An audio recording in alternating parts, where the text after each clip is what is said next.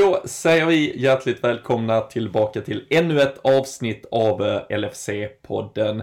Det är eh, både söndag och måndag den 3 och 4 maj när vi spelar in detta. Det är ett litet tvådelat avsnitt som vi ska berätta mer om alldeles strax. Men eh, i vanlig ordning vill vi såklart eh, nämna och hylla supporterklubben som ni hittar kontinuerligt på lfc.se. Det är ju väldigt mycket nyhetsflöde Tyvärr inte om det som händer på fotbollsplanen men eh, sannoliken om allt som sker vid sidan av den. Så vill ni hålla er uppdaterade så är det lfc.se som gäller och eh, i denna fotbollsabstinens kanske också perfekt läge att lösa ett medlemskap så att man ändå på något sätt kopplar sig samman lite extra med eh, fotbollen och laget vi alla älskar.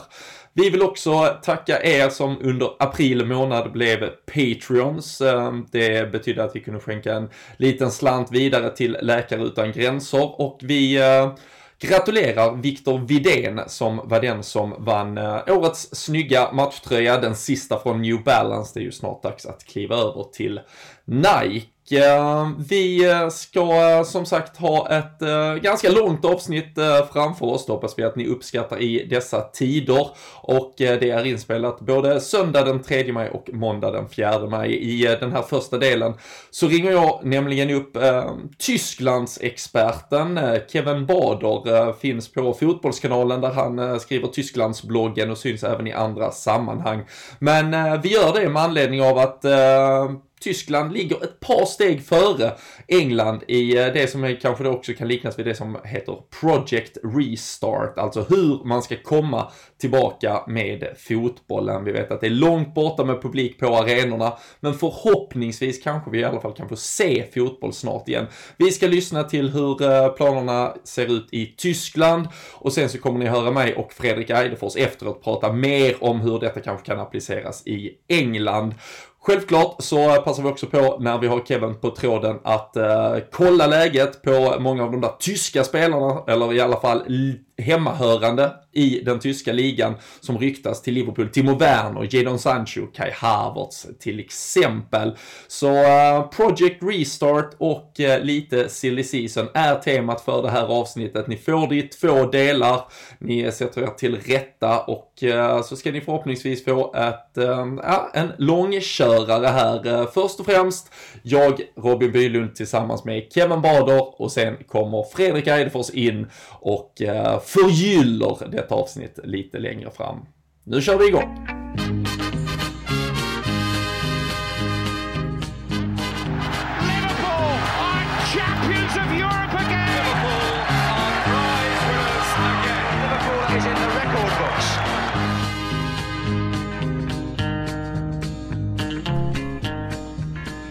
Jajamensan, då eh, kliver vi väl in i eh, vad vi kanske ska kalla första halvlek, eh, eller åtminstone den första delen av det här avsnittet. Det är som sagt Väldigt mycket diskussioner, saker och ting förändras hela tiden kring en eventuell uppstart av eh, Premier League och eh, det finns som sagt eh, vissa ligor som redan har valt att lägga ner eller sätta det helt på paus tills vidare. Och ja, men det är spridda skurar kring hur man agerar här. Men för att i alla fall kanske titta dit där vi tror att Premier League sneglar så eh, är det ju eh, fantastiskt att få eh, lite besök här i eh, LFC-podden av, eh, ska vi kalla det, Tysklands expert eh, Kevin Bader för Bundesliga Kevin, de börjar ehm, sätta upp lite riktlinjer för hur man skulle kunna gå vidare och få igång fotbollen igen. Jajamensan, tyskarna tycker ju om sin struktur och organisation så de har ju lagt fram ett förslag på 41 sidor till eh, både politikerna och klubbarna hur man ska gå tillväga för att få den här omstarten att ske. Så... Hur, eh, ja och hur, alltså det är ju, alltså jag, jag tror alla har ju följt med i eh, cirkusen eh, de senaste veckorna. Först var det den belgiska ligan, de var väldigt tidigt ute med att ja, vi, vi lägger ner skiten. De har ju också det här mm. slutspelsformatet som någonstans i alla fall gör det lite enklare att de, de var ju faktiskt nästan färdigspelade med en hel tabell om vi säger så. Sen holländska ligan följde, följde därefter, där, där är det fortfarande väldigt oklart hur man ska gå till och ligga i Frankrike. De eh, packar ju ihop samtidigt som man då redan nu sett. Det tog ju såklart bara några timmar. Lyon kommer att stämma dem och dra igång rättsprocesser. Där har Paris blivit korade till mesta. Hur har, om vi bara backar bandet lite, alltså de här veckorna som har varit och väldigt galna mm. och turbulent. Hur har snacket gått i Tyskland? Min känsla är att de ändå var ganska tidiga med att målsättningen är att verkligen få igång fotbollen. Mm. Det, har det stämt i alla fall? Definitivt, alltså man har ju hört rösterna, många stora profiler inom den tyska fotbollen har ju sagt att man måste få igång fotbollen för annars kommer det inte existera som vi ser den idag. Och detta har ju fört med sig att man har från alla sätt och håll försökt få igång det hela, se hur man kan få igång det och varit också lite mera, ska man säga konkreta. För det är enkelt att säga nu ska vi få igång det, men hur ska man få igång det? Så det är därför de har gjort det här dokumentet och jobbat på det nu den senaste månaden för att få det på något sätt startklart. Ehm, men jag tycker väl att det ändå har höjts fler och fler röster eh, under den senaste tiden som har varit lite mer skeptiska.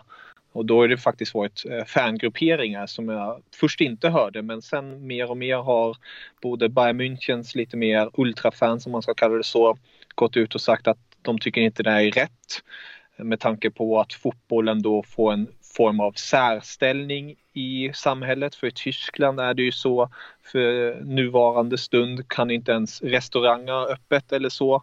Men ska då fotbollen får ha öppet. Så det, det är en liten fråga där kring moralen att fotbollen ska gå sin egna väg samtidigt som andra inte får göra det.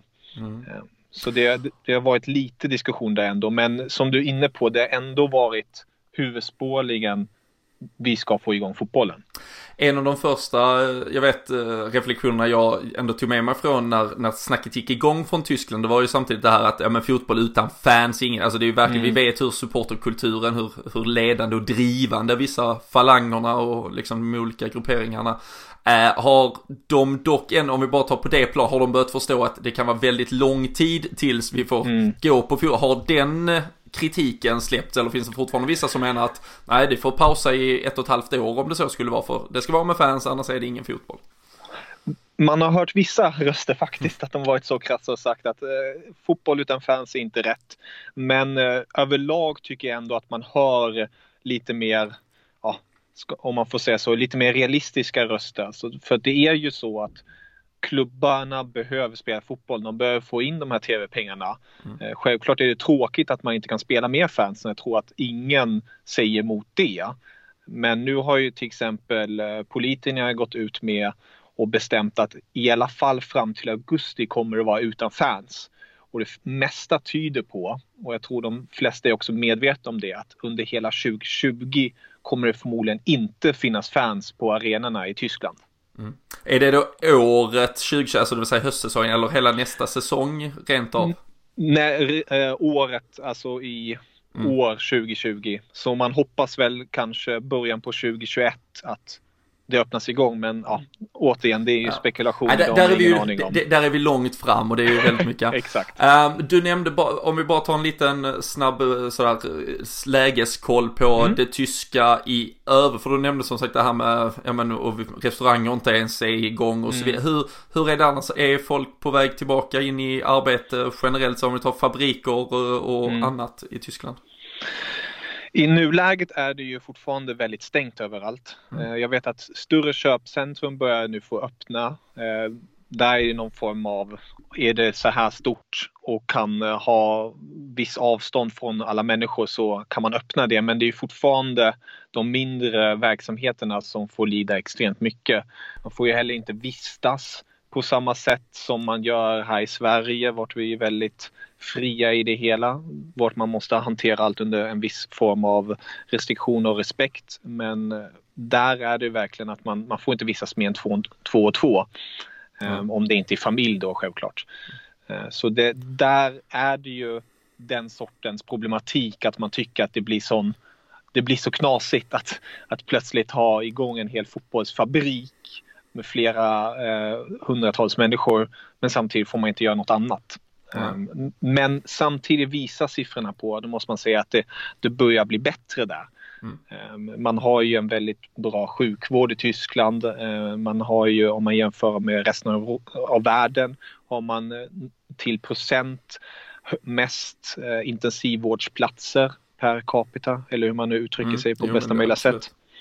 Så Tyskland är ju ja, de har ju hittills i alla fall jämfört med många andra länder kanske klarat det väldigt bra. Eh, men sen ja, är, man kan se det på så många sätt och vis. Ja, nu ska man inte den, gå in i den bilden. Nej, men, den, den utvärderingen äh, får vi väl äh, släppa tills Den ja, låter vi, ger vi någon annan istället. Ja, precis. Men, men det är ju ändå som du säger, de har ju haft god kontroll. Men då kan vi samtidigt säga att det är ju ganska eh, likt vad gäller en nedstängning i övrigt mot eh, mm. till England eh, som har varit i fullständig lockdown på, på vissa sätt och vis. Vi ser ju att Italien och Spanien nu förhoppningsvis då har tagit sig ur sina värsta faser, börjar så sakteliga öppna upp igen. Där har ju till exempel La Ligas president pratat om, där, för där bör man nu faktiskt återgå till arbete lite mer och mer. Och där har han ju i ytterligare ett sätt att ändå motivera en uppstart av La Liga så sakteliga. Uh, ehm, att liksom, om man ska van, vanligt folk så att säga förväntas gå till arbete, jobba på fabriker, lager, de har jobbat på supermarkets och så vidare redan. Eh, självklart ska eh, några fotbollsspelare också egentligen kunna gå till en fotbollsplan och, och spela fotboll. Alltså det här med publik vet vi, det är ju struket. Um, mm. Och eh, så Crystal Palace eh, ordförande Steve Parrish var ute och eh, tog väl rygg lite på det uttalandet. Han tycker också det är viktigt att fotbollen får komma igång snart. Alltså ska alla andra igång måste vi igång. Ett samhälle måste någonstans igång. Men Tyskland som sagt, om vi återgår till den här planen då för att faktiskt yes. verkställa det. För det finns ju många liksom som ändå pratar, ja men snart tillbaka i lite träning. Finns det något datum som mm. eh, dels när det eventuellt kan gå igång och andra viktiga datum vi nu måste hålla utkik eh, efter den närmsta tiden? Jag skulle väl säga att det största och viktigaste datumet just nu är den 6 maj, alltså nu på onsdag. För då ska eh, politikerna, Merkel och kompani, ge beskedet om Bundesliga ska få en omstart i dessa förhållanden eller inte. Eh, de var väldigt tydliga. De hade ett möte i torsdags ehm, och hade små diskussioner kring det hela och gav beskedet då. För många trodde att man skulle redan fått beskedet i torsdags. Men då hade de, de hade också lite andra saker på agendan. Men just med fotbollen sa de då att ni kommer få ett slutligt besked den 6 maj. Eh, och då tror ju, hoppas ju många på att ehm, man ska då kunna starta igång den 15-16 maj. Ehm, det var mycket snack kring den 9 maj men på grund av att det är så tajt in på den sjätte så har nog många slopat det. Ehm, VDn för tyska ligaförbundet i DFL, eh, Christoph Seifert, har ju också sagt att ligan är redo. Ehm, mm. Säger politikerna go, då kör vi. Och spelarna, förlåt Tobbe, spelarna har varit igång i lagträning i drygt två veckor. Väl? De, har, de har varit igång i lagträning men tyvärr i mindre grupper. Ja. Eh, det är det som är grejen. Jag hade en eh, liten intervju med Joakim Nilsson som spelar eh, Arminia Bielefeld i Zweite Bundesliga och Linus Wahlqvist som spelar Dynamo Dresden, också i Zweite Bundesliga i Eurotalk i veckan, vart vi just pratade om deras träning. Och då tog de ju upp till exempel att vi har hållit igång nu eh, i flera veckor, ungefär tre till fyra veckor. Men självklart är det inte samma sak som vanlig lagträning. Det är små grupper, vart vi gör teknikövningar och konditionsträning. Eh, men målet vet jag till exempel RB Leipzig gick ut och sa att de kommer göra lagträning från och med nästa vecka, alltså den här veckan som kommer. Ehm, och i den här planen då, om man bara ska gå lite in i den, sägs det då att det ska finnas en form av träningsläger. Ehm, och med det menas det att lagen ska då intensivt eh, vara i en form av, ja, de ska bo på ett hotell och de ska träna regelbundet så att de kan gå in i en ja, match mode session samtidigt som man säkerställer mycket att man inte sprider någon smittorisk. Um, och det ska ju också um, understrykas att en viktig del i att allt det här ska kunna genomföras är att alla testas. Alltså man har nu sagt att man behöver ungefär 20 000 coronatester um, för att få igång den här omstarten och då kommer spelare, hjälptränare och ja, alla som har någonting med laget att göra kommer testas regelbundet. Ungefär två till tre gånger i veckan. Och de här testerna har redan börjat i torsdags. Så där kör man då igenom för att hela tiden säkerställa hur är, hur är läget? Är det någon som är positivt testad eller inte? Och eh, hur man ska gå tillväga. För där så jag, eh, för det första vill man få detta summerat. Du skriver ju Tysklandsbloggen på mm. Fotbollskanalen. Ska vi ju tydliggöra ännu en gång. Där finns ju ett fantastiskt inlägg från i dagarna här där du verkligen sätter allt detta på pränt ifall det är något man missar och vill just kanske kolla in lite datum eller hur man har tänkt i olika saker. Vi kommer säkert missa något av det här också. Mm. Men för en sak som man kunde se på sociala medier i helgen också sen efter att då ändå de här första stegen mot den här uppstarten hade tagits, var ju att FC Köln um, gick ut med information att tre spelare var smittade och det var första kommentarerna från väldigt många, jaha, där gick det i stövet, då sket det sig ändå mm. liksom. Men eh, där som jag har förstått det, och Anna, här får du ju rätta mig annars, man mm. kommer mm. för att man har kanske insett att det kommer ju vara vissa som smittas, men man kommer ju testa dem så ofta så man hoppas väl snarare kanske kunna då sätta dem i ja men den klassiska karantänen och att man får behandla det som, ja men som en sträckning eller vilken skada som helst. Då får man klara sig utan den spelaren ett tag. Exakt. Um, där är planen lite oviss uh, riktigt, men eh, så som uh, Köln-fallet har varit har de sagt att det inte ska hindra, självklart visa en viss form av problematik som kommer ske. Men precis som du är inne på, man kommer isolera dem personerna i 14 dagar nu och resterande lag kommer fortsätta att göra sina tester regelbundet. Så att se till att, okej, okay, checka, är de friska eller är de inte friska? Eh, så det ska egentligen inte vara någon form av, ja, nu är det, nu är det över helt enkelt. Och Men man ska väl också, ju, ja. ja. Ja, och man ska väl också i så fall ha gjort, skulle det vara väldigt många spelare uh, och den gränsen kommer väl säkert någon mm. annan behöva förhålla sig till vid varje givet läge egentligen så ska det också vara då plats i det spelschemat man hoppas kunna presentera att faktiskt göra vissa matchflyttar till och med. Yes, Exakt. Eh, förbundet har varit tydliga med att det finns en viss flexibilitet att man kan flytta lite matcher hit och dit. Men skulle hälften av ligans lag bli drabbade då, ja, då är man ju själv rätt så, ja. ja då fattar man, då kommer det inte fungera Nej. i det hela. Nej, det är, det är, vad skulle du själv säga, nu är det ett par dagar till eh, det här eh, beslutet. Finns det någon som helst känsla nerifrån Tyskland att de ändå kommer att klubba igenom det? Alltså, när de ändå har låtit det gå så här mm. långt eller finns det något som måste hända åt det ena eller andra hållet för att ett visst beslut faktiskt ska klubbas tror du? Alltså min, jag försöker vara positiv. Det är väl det som också håller en uppe i dessa tider. Um, speciellt när man hör rösterna, man har sportministrarna um, i de olika bundesländerna, alltså olika länen i Tyskland hade sitt möte i veckan innan det stora politiska mötet. De gav tummen upp. Hälsoministern gav tummen upp. Eh, samtidigt som de stora medierna i Tyskland skriver nu eh, det mesta lutar mot den 15-16 maj. Men eh, ja, min magkänsla säger ja, eh, att det kommer ske. Men det, det, är ju som sagt dessa tider, jag vet inte. Nu har ju eh, Macron, han gick ju ut, han var ju en av de stora motståndarna till att Liga Ö skulle sätta igång. Han gick ut i veckan och sa att han vill försöka eh, hindra att de andra toppligorna ska sätta igång på något vänster. Eh, jag vet inte om han försöker gå ur ett visst politiskt EU-perspektiv eller så. Jag vet inte om det är möjligt, men det är väl sådana saker jag är rädd för att Merkel blir ja, styrd på det sättet och säger nej till det. Mm. Samtidigt känns det som att de flesta byggklossarna pekar på att någon form av omstart ska komma igång. Jag pratade med en tysk journalist. Han sa han tror att en omstart kommer komma igång. Men det betyder inte att resterande liga kommer spelas färdigt. Det kanske bara kommer spelas fem till sex matcher till, äh, fem till sex omgångar till. Och sen säger man okej, okay, det får räcka. Eh, mm. Vi får inte till det mera. Men då får i alla fall klubbarna tv-pengar och ja, lite så. Man har gjort ett försök i alla fall. Exakt. Ja.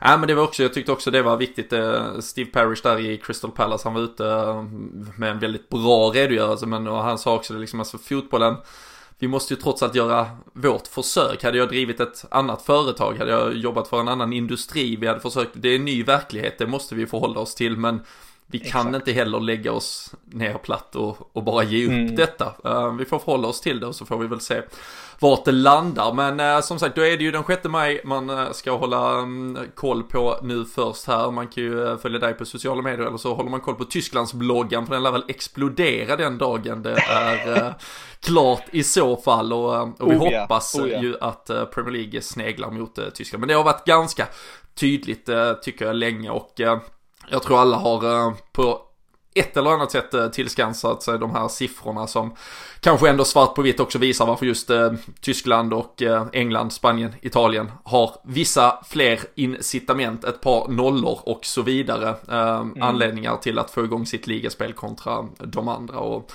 med tanke på att både faktiskt Italien och Spanien också verkligen vill få igång sitt så, så tror vi kan väl i alla fall, som du sa, alltså, vi kan väl i alla fall låta oss eh, vara positiva i några mm. dagar och veckor framåt och, och så ser vi exakt var det landar. Men vi hoppas såklart att den tyska fotbollen kan få vara något, i alla fall startskott på en, inte normal, men kanske lite mindre onormal vardag. I alla fall lite längre fram här. Um, Sen när man har uh, dig här Kevin så uh, måste man ju uh, såklart också, det har ju blivit lite så sedan Jürgen Klopp framförallt och hans koppling till klubben och vidare ut med det tyska spröt så är det ju alltid Bundesliga-profiler som ryktas till Liverpool och det är ju sannerligen inte mindre rykten just nu, även om det kommer vara en väldigt märklig eh, sommar eller transferperiod när väl den blir av. Um, Timo Werner, Jadon Sancho, Kai Havertz uh, till exempel. Mm. Um, jag såg Didi Hamann var ute um, här bara för någon dag sedan och kallade Kai Havertz den, den nya Michel Ballack och spelaren Liverpool verkligen borde hämta in Timo Werner vet vi ju hur mycket det har ryktats om till uh, mm. Liverpool. Uh, lite allmän koll på de tre och deras framtid. Vi kan väl börja med Kai Havertz kanske. Jag skulle vilja säga av de tre spelarna tycker jag Kai Havertz framtid just nu är mest osäker. Eh, I det avseendet att Leverkusen vill ha så mycket pengar för honom fortfarande. Det, det snackades ju om över 100 miljoner euro eh, innan hela corona och det pratas fortfarande om att klubben vill ha så mycket. Samtidigt som han har sagt att han, han vill ju gärna spela och ta nästa steg. Men han har fortfarande, en, om man har förstått det rätt, en så bra relation med klubben att det är ingen omöjlighet att han ändå stannar kvar en säsong till för att kunna ta språnget sen så att klubben också får en viss utdelning. Eh, men det har ju självklart Bayern München varit mycket på där. De försöker dra ner det där priset. Eh, på Kai Havertz samtidigt som Real Madrid och Barcelona också ryktats vara intresserade men på grund av Barcelonas eh, ja, nuvarande läge, det har varit lite kaos där i klubben både med spelarnas löner och interna fighter i styrelserummet så är det väldigt oklart om man skulle gå dit. Eh, så Kai Havertz skulle jag säga är ändå den, ja, jag tror inte han kanske är den som kommer flytta nu till sommaren. Om inte det kommer någonting aggressivt och konkret mm. på bordet.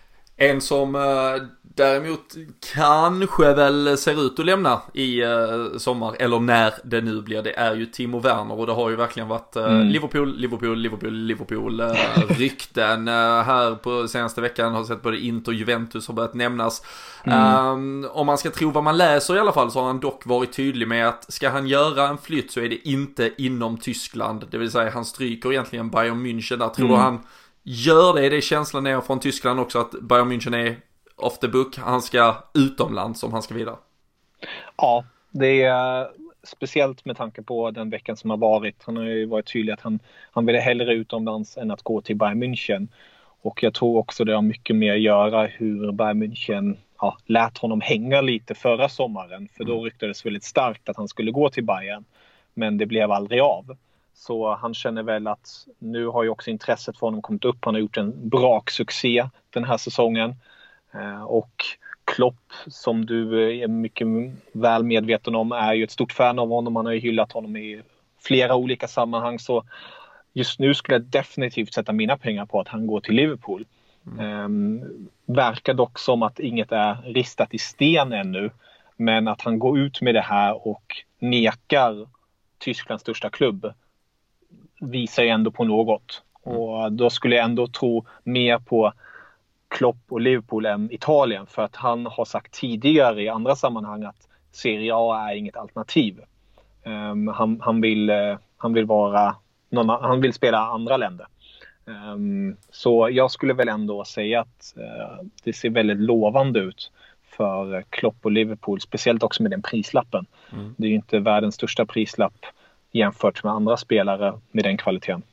Nej, och med tanke på den väldigt osäkra framtid, mm. osäkra nutid, det är i stort sett här, om eh, Leipzig kan få till den affären så kanske det kan vara i deras intresse att också få till den innan vi går Exakt. in i en höst och ja, en, en kommande säsong där vi egentligen inte vet vet någonting. Men äh, jag håller med dig. Äh, det känns äh, jättespännande. Jag sa i något sammanhang, vi kör ju live äh, numera på Facebook varje måndagkväll klockan nio och där sa jag för någon vecka sedan att jag, jag tror det, jag tror det det är klart. Uh, sen är den som sagt en, en märklig tid och period just nu och det är inte direkt uh, läge att bara flyga och träffas och uh, titta på papper och uh, hus och skriva saker. men när, när allt väl har lagt sig så tror jag också att Timo Werner, men vi ska prata vidare om det för jag vet att du ska, du ska snart vidare på annat här men jag och Fredrik Eidefors som jag ska välkomna in ska jag väl ta vid där du har lämnat med all den här informationen från Tyskland. Men man måste ju alltid känna och klämma lite på situationen kring Jadon eh, Sancho också. Eh, Trent Alexander-Arnold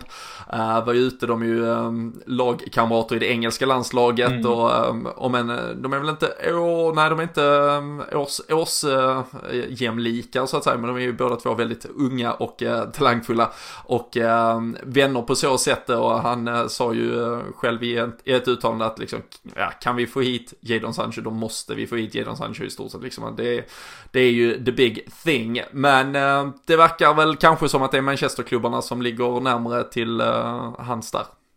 Ja, eh, det skulle jag väl säga. Eh, speciellt om man följer den tyska medien också. Att det är speciellt då United som är närmast att få hans signatur. Samtidigt har jag också sett på andra tyska journalister som har väldigt nära koppling till eh, Dortmund och så att Jadon Sancho också sagt att nu vet jag inte om det här stämmer, men de påstår att han till och med är kanske mer sugen på att spela i La Liga än Premier League. Um, oklart om eh, dessa påståenden är korrekta eller inte, men det skulle ju också öppna upp ännu en gång för om nu ett Real förlåt, skulle vilja värva honom eller ett Barcelona, men där är jag återigen lite mer osäker. Det, mm. det känns som att United är i ett behov av att ta in en som spelare. De har också pengarna för det. Och samtidigt som Real Madrid och Barcelona, speciellt Real, de har ju väldigt många spelare på just den positionen och många unga lovande spelare. Och Barcelona har den situation som de har. Så mm, jag skulle ändå säga att eh, United blir den klubb han går till i nuläget om man ska gå efter ryktena. Ja, han har alltid drömt om att uh, förbättras under Ole Gunnar Solskär helt enkelt. Exakt. Exakt. Ja men vi får se. Um, det är ju spännande och um, extra märkliga uh, silly season-tider dessutom. Mm. Uh, vi ska surra vidare om detta. Jag vet att Fredrik Eidefors har ett um, fantastiskt scoutöga så han ska få lägga sin analys av eh, både de här tre och eh, andra spelare som ryktas till Liverpool. Men eh, Stort tack Kevin. Vi håller tummarna för den 6 maj att ett beslut tas att det kommer att gå att spela Bundesliga-fotboll. Du kommer få många Bundesliga-kompisar ner i båten. Du har seglat lite själv där på den svenska ja. fotbollshimlen kanske, men nu är det dags för alla. Ja, det hade varit fantastiskt. Det, ja, det, är, det är som en, så här, nu ska man inte säga att det här är en drömsituation eller så, men om man förstår mig rätt. Alltså, det tror jag man gör. Om, om, om Bundesliga drar igång och den enda toppligan i världen som kör, att Bundesliga då får den uppmärksamhet eh, och det, det fokuset. Det, det, ja, jag får bara gåshud av tanken att, att den tyska fotbollen får till det. Om man, kommer in, om man kommer in nu här helt utan någon som helst, eh, liksom, varken att man har något äh, agg mot något lag eller någon förkärlek mm. till något lag. Om, man då, om det kommer igång här i mitten av maj, det vill säga säkert minst en månad innan någon annan fotboll kanske. Mm. Äh, om man vill då ändå hitta ett favoritlag som har lite skön känsla, kanske någon lirare och som har något att spela för här också vill man ju gärna att det kanske eh, inkluderas. Eh, har du tips på något lag man eh, ska hugga som supporter då? Alltså det, det underbara med den här säsongen är ju framförallt toppstriden. Det är ju, vanligtvis är det ju självklart Bayern München som är där uppe och hugger och ska vinna ligan och de är klart fortfarande favorit att göra det. Men tanke på hur tabellen ser ut, man har ett Bayern München i knapp ledning framför Dortmund, Leipzig. Eh, ett lag som jag dock skulle vilja kanske pusha för lite extra som är väldigt roligt, lite svensk koppling också, det är Borussia Mönchengladbach Oskar Wendt spelar där. Eh, de har väldigt lovande unga spelare, bland annat Marcus Thuram, alltså Lilian Thurams son, som är dock anfallare. Gjort det väldigt bra. Eh, de har en väldigt duktig tränare, Rose, som sägs bli den nya Klopp om man nu ska kalla det så. så Bara en sån sak? Bara en sån sak. Så, eh, ett, ett roligt lag att kika på, definitivt. Sen finns det självklart många mer. Union Berlin, häftigt. Eh, Sebastian Andersson som har gjort väldigt eh, fantastisk resa där, är deras bästa målskytt. Eh, och sen bottenstriden också där med Ludvig Augustinsson i Vera Bremen.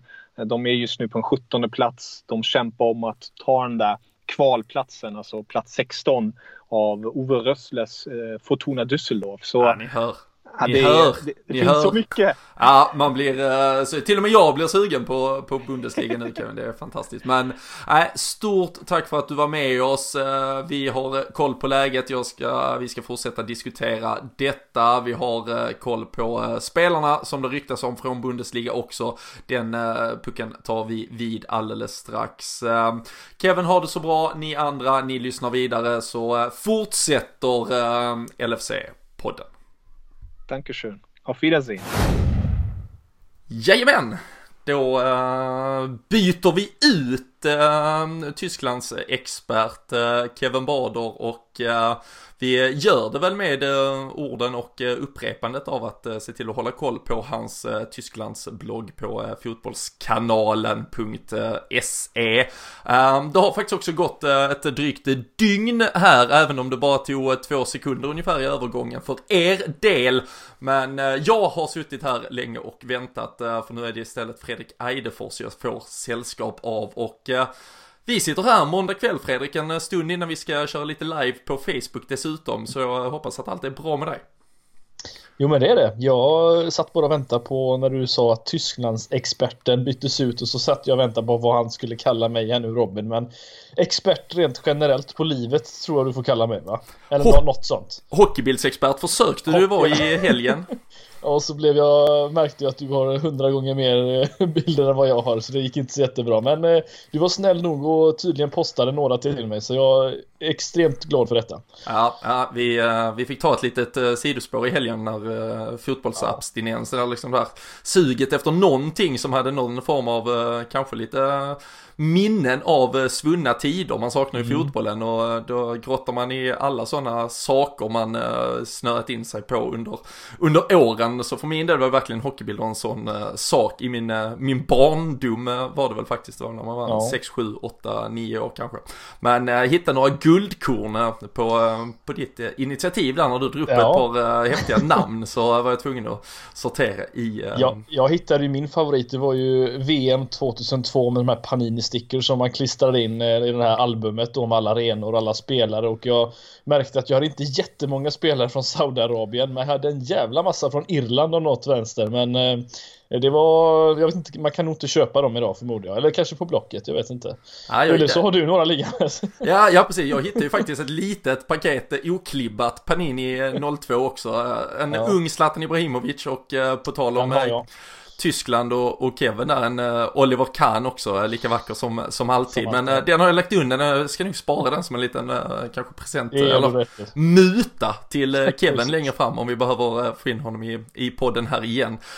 Um, vi ska väl kanske först egentligen som i stora hela prata lite mer om den här återstarten som vi såklart längtar till. Um, Kevin pratar här om Timo Werner kanske är den av Sancho, han då och eh, Kai Havertz eh, som är närmst eh, Liverpool. Vi ska prata lite silly här i slutet av avsnittet. De tre bara med den här starka Tysklandskopplingen. Eh, vad har vi för ingångsvärde för Fredrik Eidefors vad gäller preferenser på dem?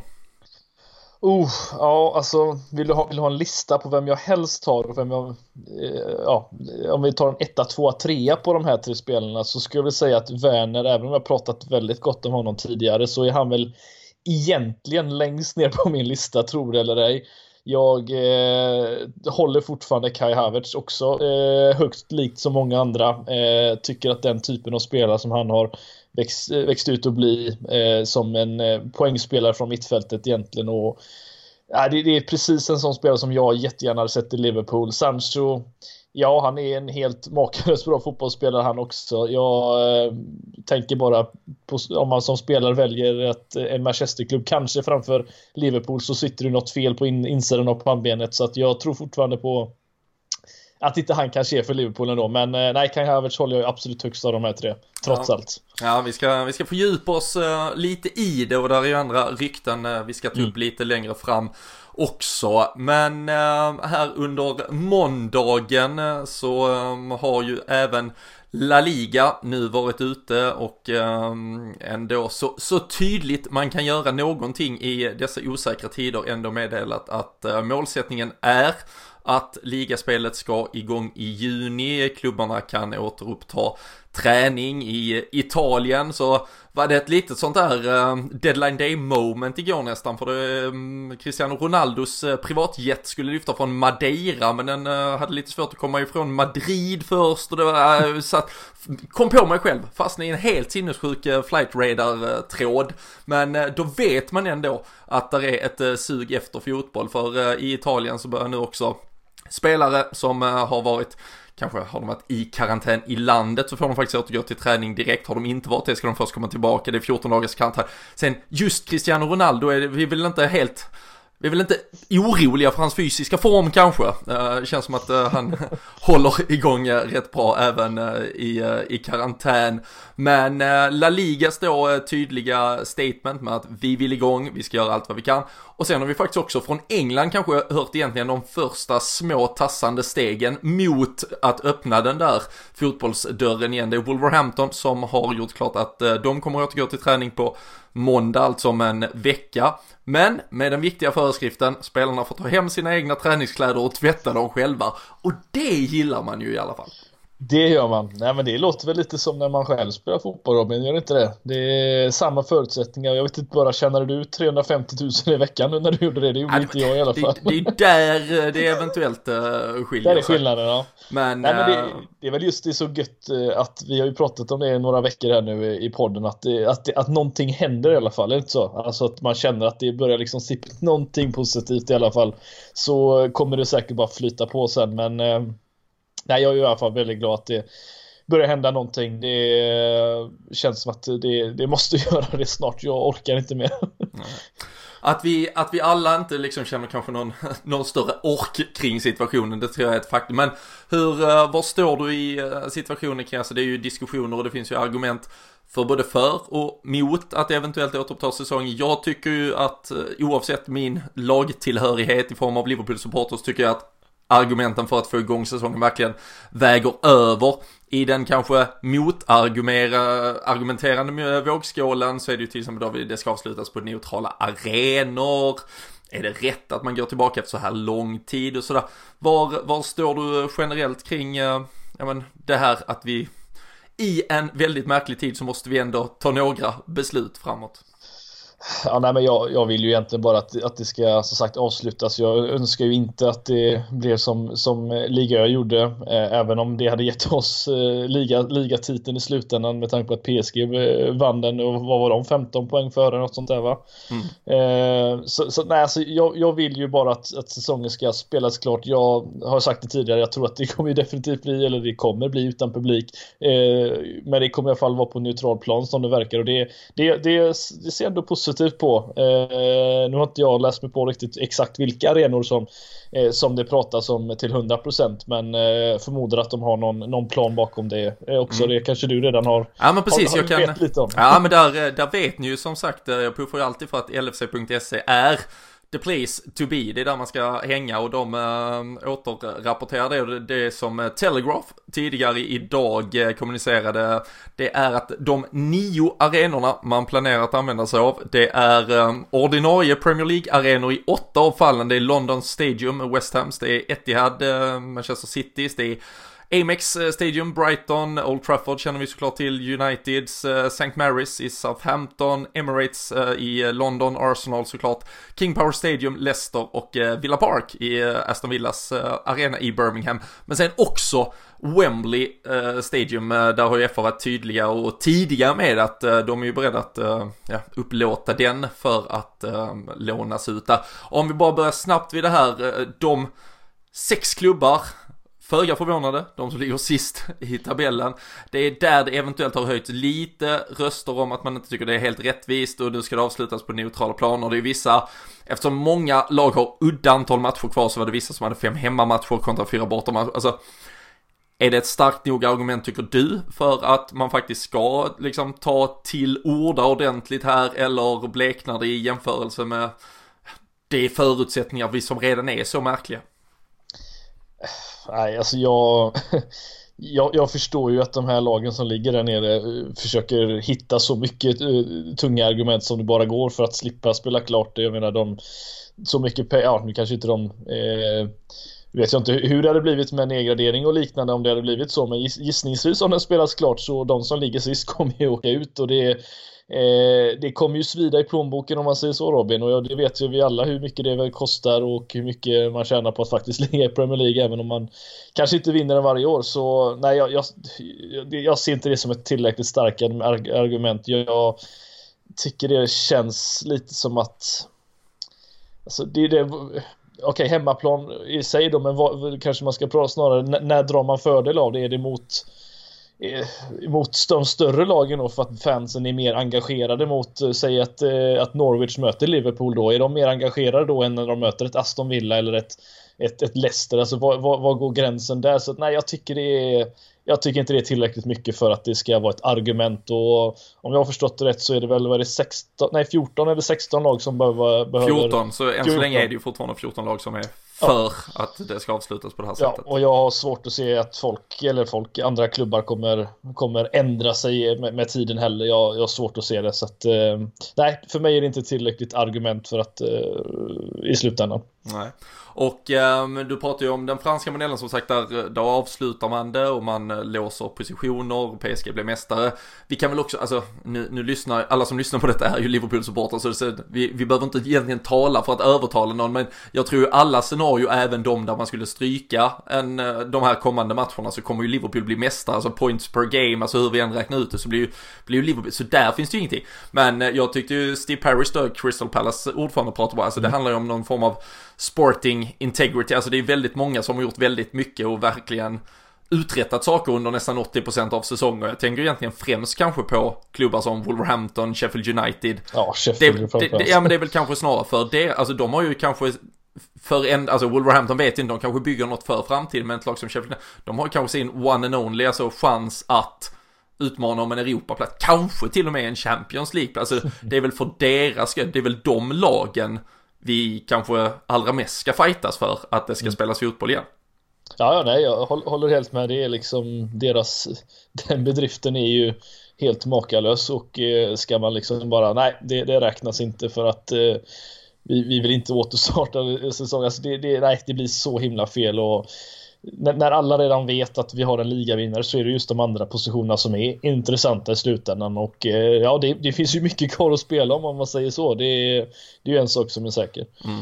Ja, och äh, jag har tidigare varit inne på det här och jag har också varit inne på det, jag skrev en krönika i helgen på eh, LFC.se angående att ska nu alla andra också tillbaka till arbete så sakteliga så, så finns ju, alltså då försvinner jag så att Olli Holt, eh, han är väl ganska så profilerad eh, skribent i England, han skrev att vi måste värna säkerheten för spelarna, de kan eh, smittas genom tacklingar och jag kände bara alltså vad, vad sysslar killen alltså vad, nu har han tappat det fullständigt här, alltså de kommer, i Tyskland till exempel kommer de testas tre gånger i veckan. Jag kan tänka mig att i Premier League kanske det skulle vara än mer. Mm. Jag kan inte tänka mig en mer säker miljö att befinna sig i. Eh, Eh, och eh, skulle en eh, person som har testat negativt för viruset tre gånger på en vecka sen tackla en person och den plötsligt mirakulöst skulle få viruset och då är det inte uh, den, den sjukdomen vi har lärt känna de här senaste veckorna som, uh, som det egentligen handlar om. Så jag, jag tycker att de här yttre förutsättningarna för att liksom ändå att vi börjar normalisera ett liv igen också uh, nästan ställer kravet på fotbollen att följa med i den utvecklingen. För annars tycker jag det egentligen blir en särställning på ett väldigt märkligt sätt där folk som tjänar flera miljoner i veckan kan kan någonstans använda en, en, en ganska klen ursäkt i att jag känner rädsla och jag vill inte gå till jobbet när, när det tyvärr inte är något som ens folk har kunnat använda sig av som ursäkt i de verkligt drabbade både regioner och arbetsgrupper de senaste veckorna när det verkligen har stormat för fullt. Så, så där tycker jag ju också blir ytterligare ett argument för att fotbollen måste igång och eh, sen tittar vi på de andra ligalösningarna som det talas om där eh, ligor har stängts ner där man flyttar upp ytterligare extra lag och så vidare så tror jag det också skulle ge eld eh, eller ved i en brasa för att eh, de absoluta toppklubbarna skulle snegla mer och mer på en europeisk liksom någon form av superliga. Det vet vi att det spekuleras konstant i det. Men äh, inte kan vi väl kanske se ett Abu Dhabi lätt. Manchester City som strävar efter att få fyra matcher till eller fem eller sex mot äh, gäng som äh, plötsligt trycks upp från the Championship. Ja, oh, nej det Ja, jag vet inte vad man ska vad man ska säga om det Robin. Det är det, det, nej, jag vet inte. Det, det måste eh, helt enkelt lösas. det måste sätt. lösas, ja precis. Någon sitter ju på lösningen här Robin. Jag vet inte om det är du eller någon annan, men se till att hitta, eh, kom fram till. Alltså, ja. Klubba bordet, eh, klubban i bordet här. Ja, det är inte Oliver Holt i alla fall. Men, det är äh, inte han. Nej, så är det. Jag har svårt att se hur man eh, tack, ja det får vara väldigt intim, intima tacklingar i så fall. Det, ja, det känns det är ju, Totti har ju lagt av, han, eh, han spottloskar ja. på polsen kan, kanske. Sen kanske, är det väl Reikart på Rudi Föller, VM 90. uh, men det är ju, de har ju lagt av. Reikart har väl inte ens något eh, profilerat uh, tränarjobb än, tror jag heller. Nej. Längre. Så uh, det känns som att det är en ganska uh, säker miljö. Uh, jag la faktiskt ut på tal om det här med arenor. Anfield är ju inte en av dem som i så fall kommer användas. Inte heller Goodison. Annars hade det varit lite kul. Det var mycket snack in, ah, alltså innan det pausades. Nu blev, blev det ju aldrig matematiskt möjligt eftersom City fick någon inställd match lite före oss och så vidare. Annars var det mycket snack om att Liverpool kunde ha vunnit ett guld på Goodison Park. Men med de arenorna som är kvar Fredrik, eh, jag la ut en fråga på Twitter. Eh, Emirates, Arsenal står Etihad, Manchester City, Old Trafford såklart, Wembley, lite speciellt. Har inte hunnit kolla det, men skulle tro att det i så fall blir det första laget någonsin som vinner ett ligaguld på eh, Wembley. I alla fall i eh, Premier League-historia, det är jag helt säker på. Jag vet inte hur det har sett ut eh, längre tillbaka om någon annan har behövt använda den som lånearena. Men om du bara gissar, vad tror du att våra följare hoppas på? jag tror väl alla Liverpool-supportrar i det här fallet, inklusive oss båda två, tror jag har väl eh, jag tror Old Trafford ligger rätt högt upp på den listan ja, den har... just för att eh, strö salt i såren lite, jag tror inte det? Ja men den har 68% eh, just nu efter drygt 100 röster här bara på en 10-20 minuter sen ja. jag la upp den. Wembley ändå tvåa med ganska stor del, 22-23% mm. Och eh, det är väl antingen, antingen välj, så kände jag också. Eh, antingen väljer man att sticka liksom, verkligen vrida om kniven på United-fansen på Old Trafford. Eller så är det ändå lite mäktigt med att stora Liverpool kommer till, som vi brukar kalla Anfield South. Och eh, vi har ju vunnit väldigt mycket på Wembley genom åren. Att eh, vinna ligan på Wembley hade ju inte varit helt fel. Mm. Nej, det, det, det, det här, jag hade nog faktiskt sagt ändå i slutändan att Wembley är nog vad jag på något sätt kanske ändå föredrar just för för, för som du säger, nationalarena på det sättet, stor arena och vi har varit där och, och vunnit mycket i, tidigare också sen. Så nej, jag skulle nog vilja hålla den eh, kanske på plats nummer ett. Eh, nu har inte jag läst den här eh, artikeln eller liknande, men vet du, vet du hur de kom fram till just de här arenorna eller var det liksom ren slump av det? Eller någon, Nej, någon anledning jag, bakom måste det finnas, tänker jag. Det, jag, jag geografiskt eller något. Ja, precis. Jag tror det handlar om eh, dels eh, geografiskt att få en eh, en, en viss eh, spridning. Eh, mm. Jag vet inte, eh, det framgår inte här ifall det egentligen alltså på något sätt har med eh, områden som skulle vara mindre drabbade och så vidare Jag det tror jag inte med tanke på att det är ganska mycket London-arenor.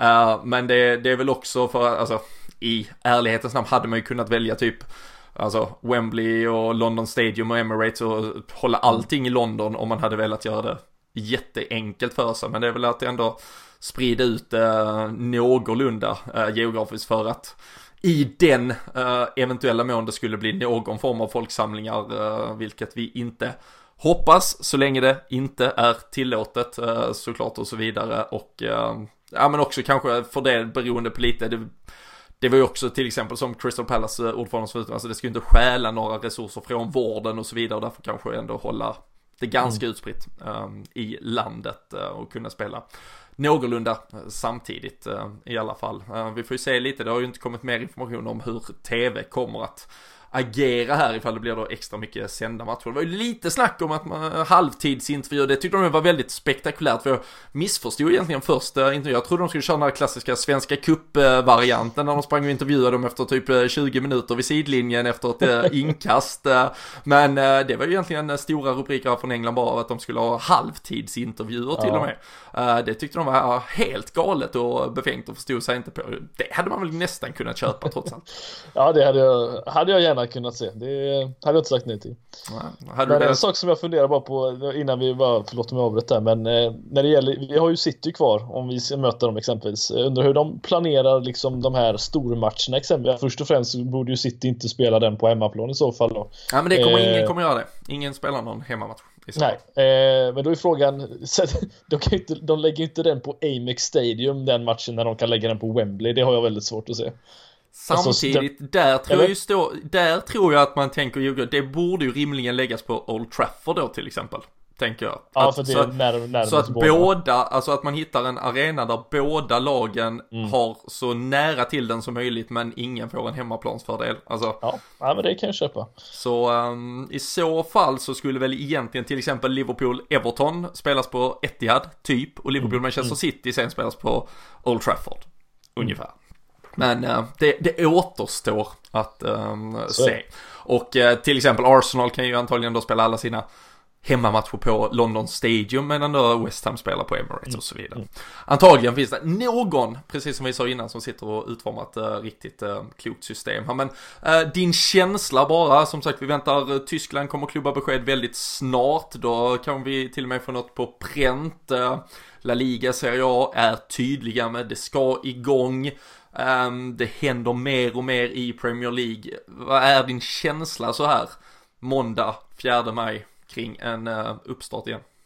Förlåt, nu hackade det till otroligt mycket, nu hörde inte jag vad du sa. Uh, men vad är känslan generellt med en uh, uppstart? Med tanke på alla de ändå signaler från andra länder att det är på, på väg. Ja men det, det, det känns som att det, det, kommer eh, Det är ju liksom en liten vattenkvarna. Det kommer komma lite vatten och sen kommer det bara ösa på och så kommer det komma vara i full rullning snart. Det, känns så i alla fall, gör det inte det? Att det, det, det bara krävs någonting litet innan det ska det ska kicka igång otroligt mycket och jag, det känns som att det nu tiden går så jäkla snabbt. Jag har knappt med att det är maj liksom. Det är, det är inte långt kvar innan man är inne liksom i juni exempelvis. Så det, det, snart börjar det hända någonting stort så att man kan eh, ha någonting att se fram emot. Jag vet, vi pratade om det, att ha ett, kanske ett fast datum för någonting så att man vet lite vad man har att se fram emot på något sätt då. Ja, nej, verkligen. Jag tror också det. Jag, jag börjar få en uh, positiv känsla samtidigt. Det, det är ju en, eh, en märklig fiende där i form av viruset vi, eh, vi kämpar mot så det är klart att det måste komma eh, ordning på det. Eh, positiva signaler som kommer från många håll men eh, än ska man väl inte ropa hej på något sätt men det hade varit skönt att eh, som du säger få ett eh, datum på vad, som, eh, vad som väntar lite längre fram.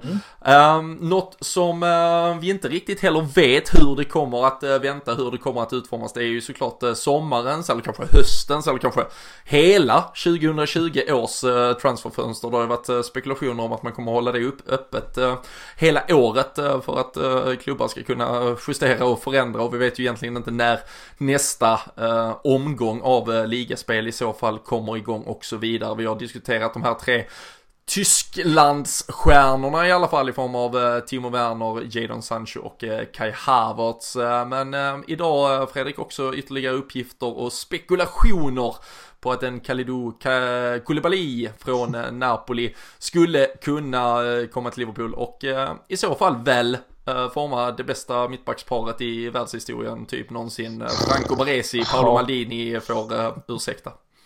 Ja, eh, något i den stilen i alla fall. Vi vet ju att vi har en Joe Gomez på, på tillväxt som redan eh, gör väldigt bra ifrån sig men eh, det där hade varit eh, verkligen pricken över i på något sätt. Visst, nu är han, om jag har förstått det rätt, han är väl 27 eller har han fyllt 28 i alla fall. Mm. Så han och van Dijk är ju ganska nära i ålder, om inte väldigt nära. Eh, och eh, ja, det är ju frågan om, om liksom hur många år man, jag vet 28 är ingen ålder så sett, men eh, liksom vad, vad, ska man lägga mycket pengar på någon? Ska man lägga det på någon som är redan så rutinerad och har den erfarenheten och kvaliteten eller ska man gå på någon liksom up and coming på ett annat sätt? Och det, är, det är ju den frågan som, som finns kvar att ställa kanske men eh, hade man fått in honom eh, på något bra sätt, hitta någon, någon, någon grym deal så jag hade ju inte tackat nej Robin om vi säger så. Nej, kanske inte blir så dyrt heller för det spekuleras att Liverpool äh, erbjuder DN Lovren i utbyte eller gör det mm. affären eventuellt ännu dyrare tror du? Mm. Ja, det är kanske åt andra hållet precis. Vi går black, bara ännu mer back på det, jag vet inte. Han, eh, han har ju kommit ut som eh, lite coronavirusförnekare nu också, eller konspirationsteoretiker. Det eh, kanske inte stärker hans status någonstans nej. i världen. Nej, alltså, nej, det gör det ju inte och det, är, det känns som att eh, en, en sån typ av deal känns ju inte helt orimlig på, på något sätt ändå. Alltså, vi pratar att ha en spelare som går i annan riktning, få lägga lite pengar däremellan och om det är någon som vi ska sälja i mittbacksparet eller bland de mittfält, eller mittbackarna vi har så känns det väl som att Lovren kanske är den som är närmst att, att åka ut, eh, är väl min känsla men eh, nej det kanske, kanske finns någonting där men det är, jag tror inte Klopp har ögonen kanske på en mittback i den kvaliteten att lägga pengar på just nu men som sagt, vi, jag har inte tackat nej. Det är väl det mitt svar är. Ja, och är det något som ändå skulle ligga i uh, lite uh, någon uh, positiv vågskål för att en italiensk klubb överhuvudtaget skulle vara intresserad av en sån, någon form av lite halvbyte så var det ju många gamla avdankade Liverpoolare som har gjort det väldigt bra. Vi såg Suso först i, i Milan, mm. även om det stagnerade lite. Luis Alberto och Lucas Leiva är ju stjärnor på, på Lazios mittfält. Vi hoppas ju att Serie A-säsongen kommer igång för deras skull egentligen egentligen främst att de kanske på riktigt ska utmana eh, Juventus eh, där. Då har de gjort eh, bra än så länge. Um, om man ändå stannar lite vid mittbacksalternativ, eh, det är ju en Dayo Upamecano. Um, Leipzig är ganska tydliga med att antingen skriver han kontrakt, ett längre kontrakt, eller så ska det säljas. Men där pratar vi ju en spelare i ja, andra spektrat. Ung, lovande, uh, 21 år bara, uh, men med kanske potentialen att bli den bästa av dem alla. Mm. Um, om du hade fått uh, välja i dag att uh, plocka Upamecano eller Koulibaly, vem hade du valt då? Uh, ja, alltså min, min, dröm är ju fortfarande, även om jag vill se Liverpool uh, vara ett slagkraftigt lag i många år framåt, så, så, så hade jag ju inte tackat nej till att se liksom en sån där Eh, liksom dynasti som man pratar om i, i hockeyvärlden, alltså ett lag som går och verkligen mosar, eh, erövrar Europa flera säsonger i rad och verkligen håller den här liksom, kvaliteten högt upp eh, under flera säsonger och det tror jag vi absolut hade gjort mer med en Koulibaly i det här fallet. Eh, så att jag går nog ändå på Koulibaly på något sätt ändå för att just det, jag tror det faktiskt hade, jag vet inte tusan hur man ska ta sig förbi de två, alltså det är ju två starka oxar som faktiskt har rätt mycket speed i, i benen trots allt och eh, Ja, jag vet inte tusan och så en Alisson bakom det. det är... och en Fabinho framför som kanske är tillbaka i den formen han var i höstas. Ja, alltså ja, jo, nej, det jag, som du säger, det, det är få mittbackspar rent på pappret. Eh, sen ska de ju spela ihop också, men på pappret som, som jag tror inte kan, man kan hålla jättemycket högre faktiskt. Nej. Um, på alla sätt och vis så lär det bli ett uh, märkligt uh, transferfönster. Vi vet inte ens uh, när det blir och hur det blir och marknad som eventuellt liksom verkligen dras, dras ner. Alltså om de här skenande summorna kanske är ett minne blott Eh, det har pratats lite i att eh, Liverpool skulle kunna vara ett av de lag som ändå är ganska nöjda med sin trupp och bara behåller den. Ehm, samtidigt, Timo Werner framförallt har ju varit ett rykte som det försvinner inte och det känns som att det bara blir starkare och starkare för varje dag och den den dagen man får lov att uh, resa mellan uh, Liverpool och Leipzig uh, eller träffas på något sommarställe i Blackpool, Blackpool ja, där Klopp kan lägga en värmande hand på Timo Werners kind och förklara hur viktig han kan bli. men tror du att liksom en sån värvning ändå är eller känner du att det har eh, förändrats den spelplanen. Vi vet ju såklart inget, det är bara spekulationer just nu. Mm. Alltså först och främst eh, så jag vet inte riktigt varför de skulle behöva upp, ja nu vet jag hur, hur snabbt det drar igång så att säga och när man ska börja nästa säsong men eh, jag vet inte riktigt om alla behöver ha så extremt mycket öppet eh, på transfertiden eller transferfönstret så att man behöver uppe så länge men jag tror ju fortfarande så här att Klopp oavsett vad som händer, jag tror att Klopp och, och hans hans gubbar så att säga och, och även ägarna i det här fallet och de har nog en, jag tror inte man har en coronaplan så att säga, de visste att det här skulle hända så de, så här gör vi om det här händer. Men jag tror de har så pass mycket eh, bra planer så de vet hur de ska agera beroende på vad som händer. Och jag tror fortfarande det kommer bli av med Werner, det har varit nästan det har varit för mycket snack och framförallt på senare tid men även innan dess att, att, eh, att Klopp och framförallt Liverpool om man ska gå någonstans han vill verkar väl inte gå till Bayern om jag förstått det rätt. Ja precis, han var ju ute i uh, Bild i uh, helgen här och uh, förklarade att uh, något steg inom Tyskland det tar han inte i Nej. alla fall. Och ja, i ärlighetens namn, jag vet inte riktigt vart han skulle gå annars utanför mer än Liverpool egentligen. Det känns som att det är handen i handsken med liksom den ja, med Klopp och, och, och, hela den delen. Han passar ju bra in i Liverpool tror jag också. Så att, eh, nej, jag, jag, tror det kommer bli av. Sen tror jag inte det kommer bli så jäkla mycket mer. Det är därför jag kanske då tar det här Koulibaly-ryktet med en nypa salt. Men mm. eh, en, en, eh, en anfallsspelare av lite högre rang, det, det tror jag absolut eh, kommer bli av. Eh, och han känns ju absolut mest rimlig. Och det är, vi vet ju inte, kom det ut några nyheter om hur de skulle göra med Afrikanska mästerskapen? Den skjuts väl upp lite och den också va, som skulle ske i 2021 va? Januari, ja, precis. Jag, jag reserverar mig tills uh, vidare men ja. uh, det, det mesta är Indikerar ju... i alla fall så ja, att det, ja. Och då känns det som att uh, då kanske man får ha en Mané och en Salah åtminstone vid den tidpunkten. Men hade det inte hänt så hade du alltså det är ju så jäkla synd att förlora sådana spelare under en sån viktig period. Vi vet ju vad januari har varit tidigare för Liverpool även om det var annorlunda det här året. så nej, det, så behöver vi lite extra kraft, i alla fall lite högre kvalitet än det vi har idag, det får vi väl ändå säga.